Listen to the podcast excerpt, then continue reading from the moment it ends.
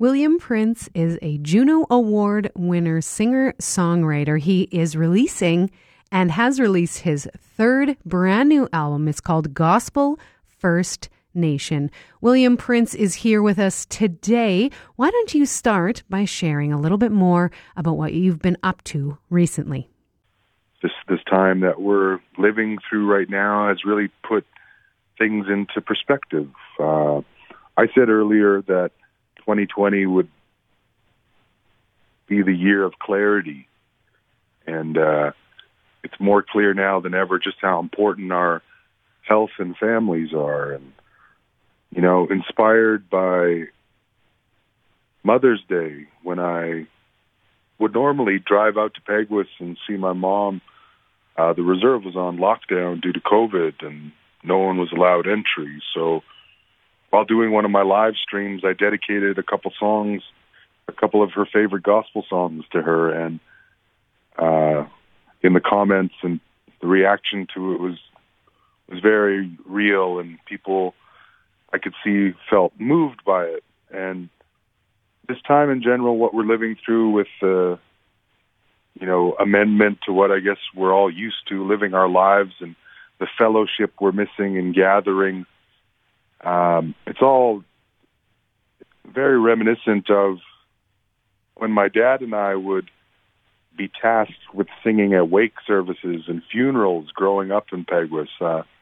my musical foundation is rooted in country folk gospel songs and traditional hymns, emulated from the greats like Hank Williams and Charley Pride and Kristofferson, Johnny Cash, kind of adding to the cloth of all the greats, Elvis Presley, Willie Nelson, and all the influences, um, even in Patsy Cline's music. I think I think back to these singers and sound of an era, and how you had First Nations people doing their best interpretation of these songs. Um, arguably, um, singing songs that were put in place to extinguish Indian identity in Canada, where the the use of the doctrine of Christianity and these songs were big parts in the colonization and assimilation of First Nations people to govern and set a standard for, I guess, right and wrong and uh, putting in place an architect that there can be obedience to and allow for more control. And all these complexities aside, I, I chose to speak on this because I know for a fact there are believers in the Lord who uh, follow, you know, the teachings of God and the Bible, and um, wherever two or three are gathered, there is great fellowship. That's what the Bible says, and um, I come from very humble beginnings, playing for a congregation of eleven, and six of us were on stage in the band. You know, and I I wanted to present these songs because Gospel First Nation is a geographical sound imprint, and this is a historical recording in the great history of Canada because it captures a sound from a people, um, you know, lifting up uh, a Lord and Savior who the messengers were kind of brought for for different intentions than the, the things that I've taken from the teachings. And um, today, I say I'm very much in tune with a higher po- a higher power and you know a creator and that I'm humble enough every day to have an ongoing dialogue of gratitude with the universe. And I believe in science and medicine. I was raised in that way. I went to university and gathered my own facts, enlightened myself so I'd know what I was speaking about when defending and I guess criticizing certain things about this particular subject. Wow. Do you I I so appreciate your stance, your upbringing, your history in all of this, and the way that you're going about this. Um, do you, is this record? It's sounding like this, so I would just love for you maybe to to um, go a bit more deeper and unpack this a bit more. But you, is this record sort of a redemption between Christianity and the First Nations people in the the darkness that that was there for for people representing God in that time, using it not in a good way, obviously, but but bringing that back to something, yeah. You know, it's not for me to say. It wouldn't be for my album to be the final linking point of that kind of reconciliation because the reconciliation between church and First Nations people is an ongoing, ever changing, and evolving relationship that still um, is kind of weakly backed by thin apologies and less action. So the true reconciliation is not going to come from the First Nations population outward. We agreed from the beginning to share the land. We peacefully invited, shared resources when people would have starved to death, when people could have been left to their devices. Ironically, as a lot of people are now, living on the very First Nations communities that my dad and I, my family and I would have traveled to, sharing this testimony and song, uh, the power of the Lord and how believing in Him uh, can lead to a life of prosperity, of favor, of protection, of all these great things that I still give thanks for today and highly influence my music show and connection with anybody I cross paths with.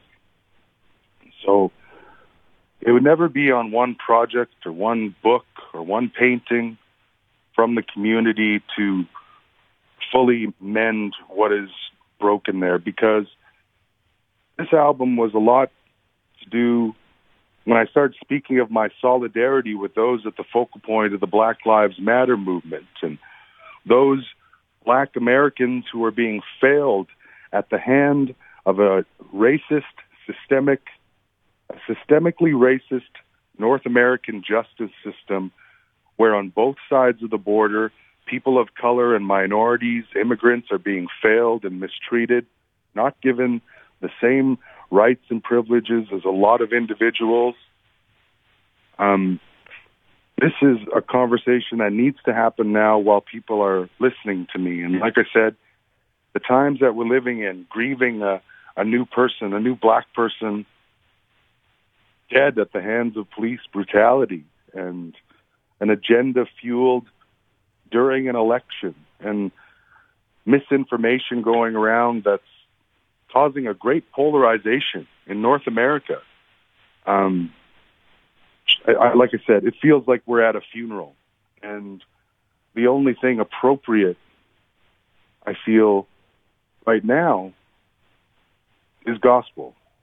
The very definition of gospel is the good news, and I think now is what we are. That's what we're in need of. We're we're missing fellowship. We're put in a place of of, um, well, I guess, great reflection, suddenly seeing what's important. And uh, I don't know. Yeah. That... If it gets if it gets any worse, I, I just wanted to leave this message here at least once because it's an important part of my past and my current life. And uh, like I say, those things aside, there's great joy in this record. There's jubilee and celebration. There is nostalgia that comforts me in this uh, very interesting time, and that's what I hope people take from it. And we'll just appreciate it for what it is: great Northern Interlake country gospel music. Mm, absolutely. Um, I noticed that two of your songs have the word, the name Jesus in there.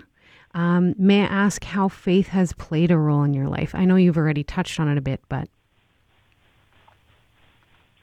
Well, like I say, um, the early building blocks of faith, I think, teach you to trust in something better. I think it's the substance of uh, things hoped for and things not yet seen, loosely translated. And,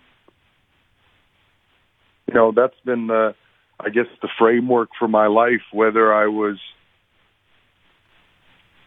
a young man figuring out life and um, struggling through university, trying to find my place in the world and uh, giving thanks there.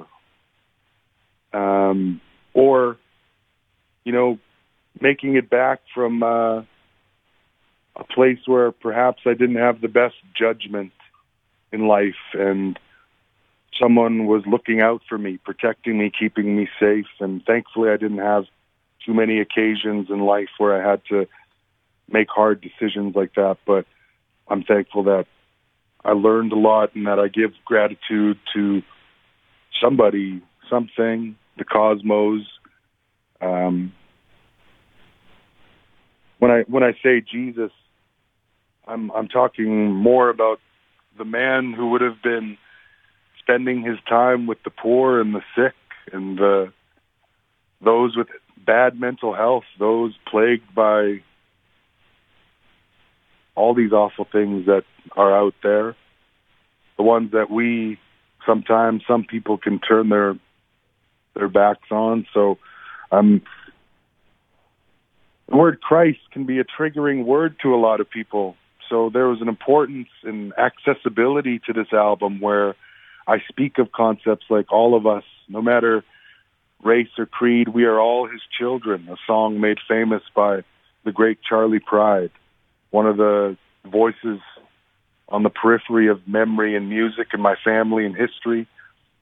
I think of him and the greats, you know, people would sing like him. And listening to those songs, learning the framework of songs and gospel music, always giving thanks. It's uh, it's like second nature. I'm I'm proud to say because uh, it's all I can really put any real logic behind why all the good things in my life have come to be. Look at look at where I've I've come from.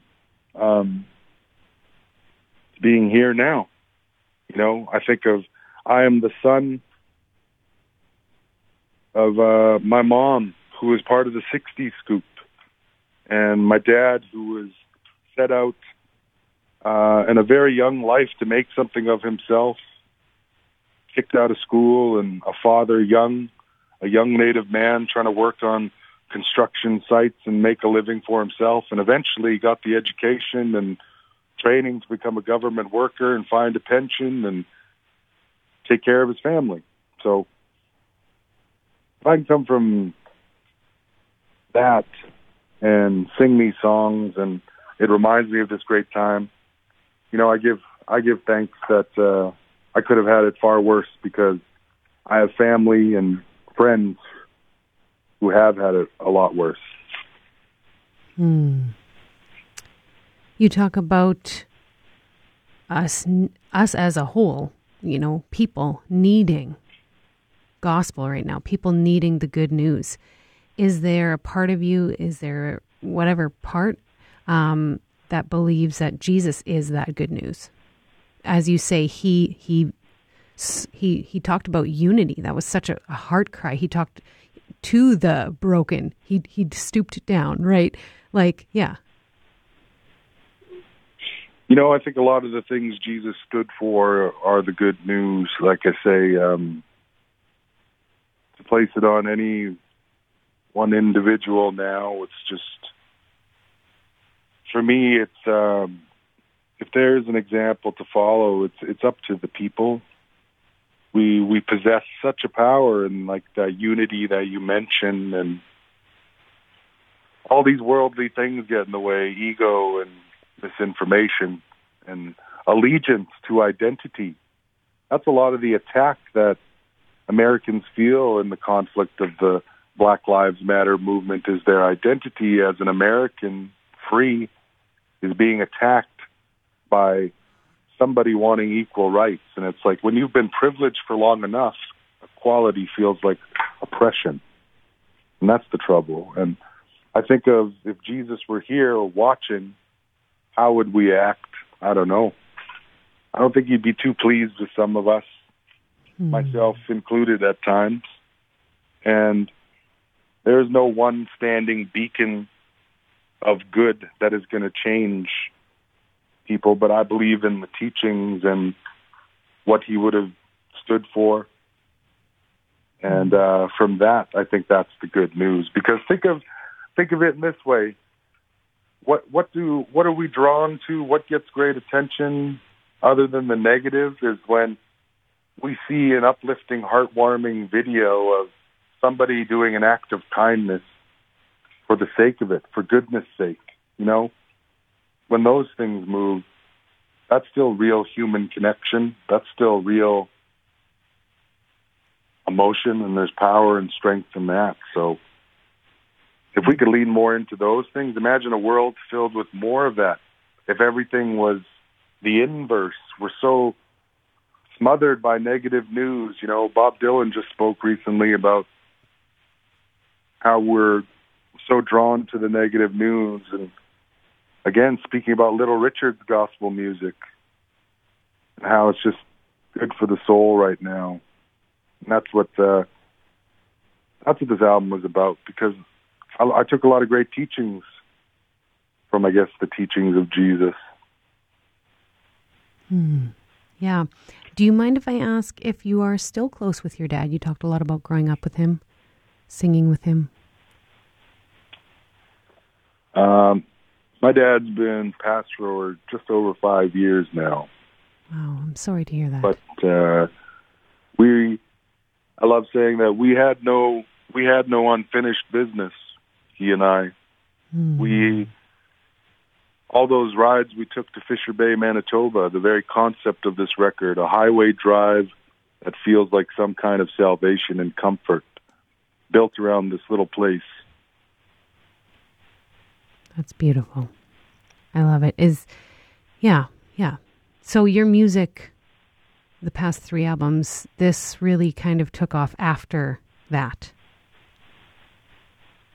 He passed away just a couple months before my first record came out. Okay. And never really saw the other side, but you know, um, he was always a firm believer in my potential and spoke about it as if it were already happening. And that was enough to make me brave to try things and feel like I was supported. My mom was there too.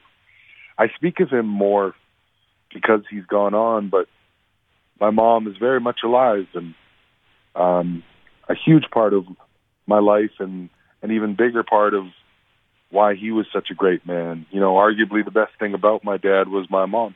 So, um, the, they're a very unique, beautiful pairing mm. who had their challenges and were real with one another and a belief and relationship in the Lord and raising their children that way. We weren't raised in a a strict home where we were ever condemned we were taught to give thanks, and I think because we were always leaning more towards the the, the gratitude side of that relationship rather than the you know it's not going to make Jesus happy that you're listening to rock music, you know, and learning rock riffs and or watching movies that aren't Christian, you know, approved and you know, he wanted me to expand my mind and become smart and read every book and investigate everything on his own while preserving just a relationship and a humility enough that I,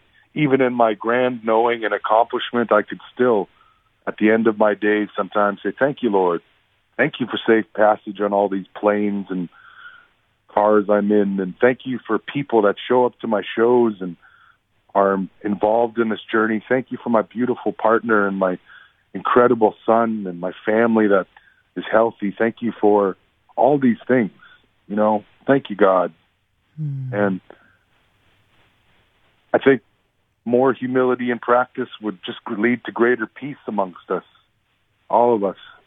You know, there's a great fight going on. I I often wonder those who don't have a dialogue or some kind of, you know, relationship of some sort, someone to speak to.